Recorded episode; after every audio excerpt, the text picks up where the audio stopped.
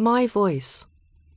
I come from a distant land, with a foreign knapsack on my back, with a silenced song on my lips.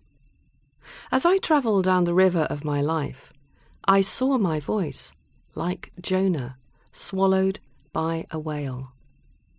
And my very life lived in my voice.